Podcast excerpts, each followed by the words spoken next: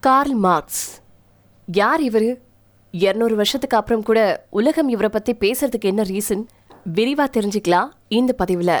ரெண்டாயிரத்தி எட்டாவது வருஷம் அமெரிக்காவில் பொருளாதார நெருக்கடி ஏற்பட்டு உலகம் ஃபுல்லாக பிரச்சனைகளை ஏற்படுத்துச்சு. இத்தகைய நெருக்கடி பத்து வருஷத்துக்கு ஒரு முறையாவது நடக்குது. அப்போதைக்கு ஊடகங்களில் பொருளாதாரம் குறித்து எழுதுறவங்க அடிக்கடி மேற்கோள் காட்டும் பெயர் கார்ல் மார்க்ஸ். ஆமாம் இன்றைய முதலாளித்துவ சமூகம் எப்படி இயங்குகிறது எப்படி தன்னளவில் முரண்படுது அதனால மக்கள் எப்படி பாதிக்கப்படுறாங்க அதை எதிர்த்து ஏன் போராடுறாங்க அப்படின்னு பத்தொன்பதாவது நூற்றாண்டிலேயே ஆய்வு செஞ்சு சொன்ன பேரறிஞர் தான் அவரு.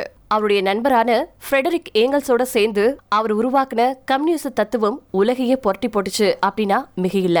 ரஷ்ய சீன புரட்சியா இருக்கட்டும் மாபெரும் வல்லரசு நாடான அமெரிக்காவை சின்னஞ்சிறிய நாடான வியட்நாம் தோற்கடிச்சதா இருக்கட்டும். இன்னைக்கு வரைக்கும் அமெரிக்காவின் பொருளாதார நெருக்கடியை எதிர்த்து நின்று சவால் விடக்கூடிய கியூபாவா இருக்கட்டும். இத்தகைய புரட்சிகள் சமூக மாற்றங்களின் மூலவர் அப்படிங்கிற முறையில கார்ல் மார்க்ஸ் கம்யூனிஸ்ட் கட்சிகளால நினைவு கூறப்படுறாரு. மறுபுறம் வல்லரசு நாடுகளின் கல்வித்துறை அவருடைய பெயரையே ரெட்டடிப்பு செய்து. ஆயினும் ஒலிவீசும் ஆதவனை பூமி வாழ் உயிரினங்கள் மறுக்க முடியாதோ? இருந்தாலும் ஒலிவீசும் ஆதவனை பூமி வாழ் உயிரினங்கள் எப்படி மறுக்க முடியாதோ? அது மாதிரிதான். இன்னைக்கும் மக்கள் அவங்க பெற்றிருக்கக்கூடிய பல்வேறு சமூக உரிமைகளுக்காக கார்ல் மார்க்ஸுக்கு கடமைப்பட்டிருக்காங்க. தொழிற்சங்க உரிமை தொழிலாளர்களின் குறைந்தபட்ச ஊதியம் பணி நேரம் ஓய்வூதியம் மக்களுக்கான நலத்திட்டங்கள் அரசாங்கமே நடத்தும் பொதுத்துறைகள் கல்வி சுகாதாரம் மக்களுக்கு இலவசமா கிடைக்க வேண்டியதன் முக்கியத்துவம் அறிவியல் பார்வையின் அவசியம் இப்படி அனைத்தும் மார்க்ஸ் துவங்கி வைத்த போராட்டத்தின் அறுவடைகள். இன்றைய ஜெர்மன்ல மே அஞ்சு ஆயிரத்தி எட்நூத்தி பதினெட்டுல பிறந்தவர் தான் கார்ல் மார்க்ஸ். அவருடைய காலத்துல அவர் புரட்சியாளர் சமூகவியலாளர் வரலாற்றாசிரியர் பொருளாதார நிபுணர். இப்படி பல பரிணாமங்களை கொண்டிருந்தாரு. அவருடைய நண்பரான ஃப்ரெடரிக் ஏங்கல்ஸோட சேர்ந்து ஆயிரத்தி எட்நூத்தி நாற்பத்தி எட்டுல கம்யூனிஸ்ட் கட்சி அறிக்கை அப்படிங்கிற உலக புகழ்பெற்ற நூலை வெளியிட்டாரு. இன்னைக்கும் தொழிலாளர்களுக்கு அந்த புத்தகம் ஒரு பாலபாடம். ஒரு தொழிலாளி ஏன் தொழிலாளியா? மேலும் மேலும் ஏழையாகிறான் ஒரு முதலாளி மேலும் மேலும் பணம் சேர்த்து ஏன் பணக்காரராகிறான் அப்படிங்கறத அறிவியல் பூர்வமா நிரூபிச்ச புத்தகம் இதுதான். உலகம் ஃபுல்லா பல மொழிகள்ல மொழிபெயர்க்கப்பட்ட நூலும் இதுதான். அதுக்கப்புறமா பல வருஷ ஆய்வுகள் செஞ்சு தாஸ் கேபிட்டல் அல்லது மூலதனம் அப்படிங்கிற பேர்ல பொருளாதார ஆய்வு நூலை மார்க்ஸ் எழுதினாரு.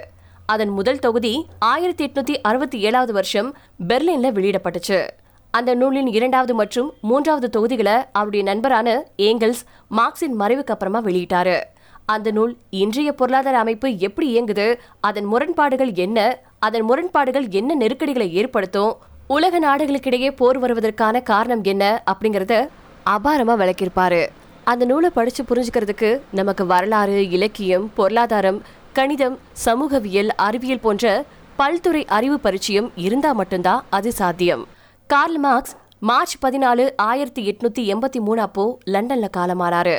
இதுக்கு ஒரு வருஷத்துக்கு முன்னாடி தான் மார்க்ஸின் மனைவி ஜென்னி மார்க்ஸ் மரணம் அடைஞ்சாங்க.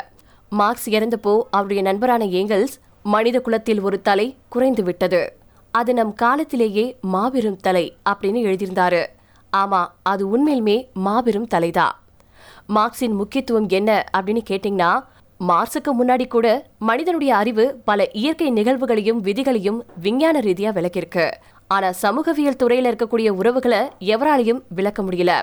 சொல்ல போனா அத்துறை விற்பனர்கள் இருட்டில் அலைஞ்சிட்டு இருந்தாங்க. மார்க்ஸ் மட்டும்தான் இந்த துறையில வெளிச்சத்தை பாய்ச்சினாரு. சமூகவியல் பிரச்சனைகளை முற்றிலும் விலக்கி சொல்ல முடியும் அப்படின்னு மார்க்ஸ் சொல்லல. ஆனா சமூக பிரச்சனைகளை புரிஞ்சு கொள்ள ஒரு விஞ்ஞான ரீதியான பாதையை அவர் கட்டியமைச்சாரு. மார்க்சின் துணிவு மிக்க படைப்பாற்றலுடைய புதியனவற்றை தேடுகின்ற சிந்தனை இன்றைய உலகில் வாழ்கிறது தொடர்ந்து போராடவும் செய்கிறது. அது விஞ்ஞானி தத்துவ ஞானி அரசியல்வாதி ஆகியோரது பணியில் பங்கெடுக்கிறது. வாழ்க்கையிலையும் சமூக போராட்டத்திலையும் ஒவ்வொரு நபரும் தனக்குரிய இடத்தை பெறுவதற்கு அது உதவி செய்து.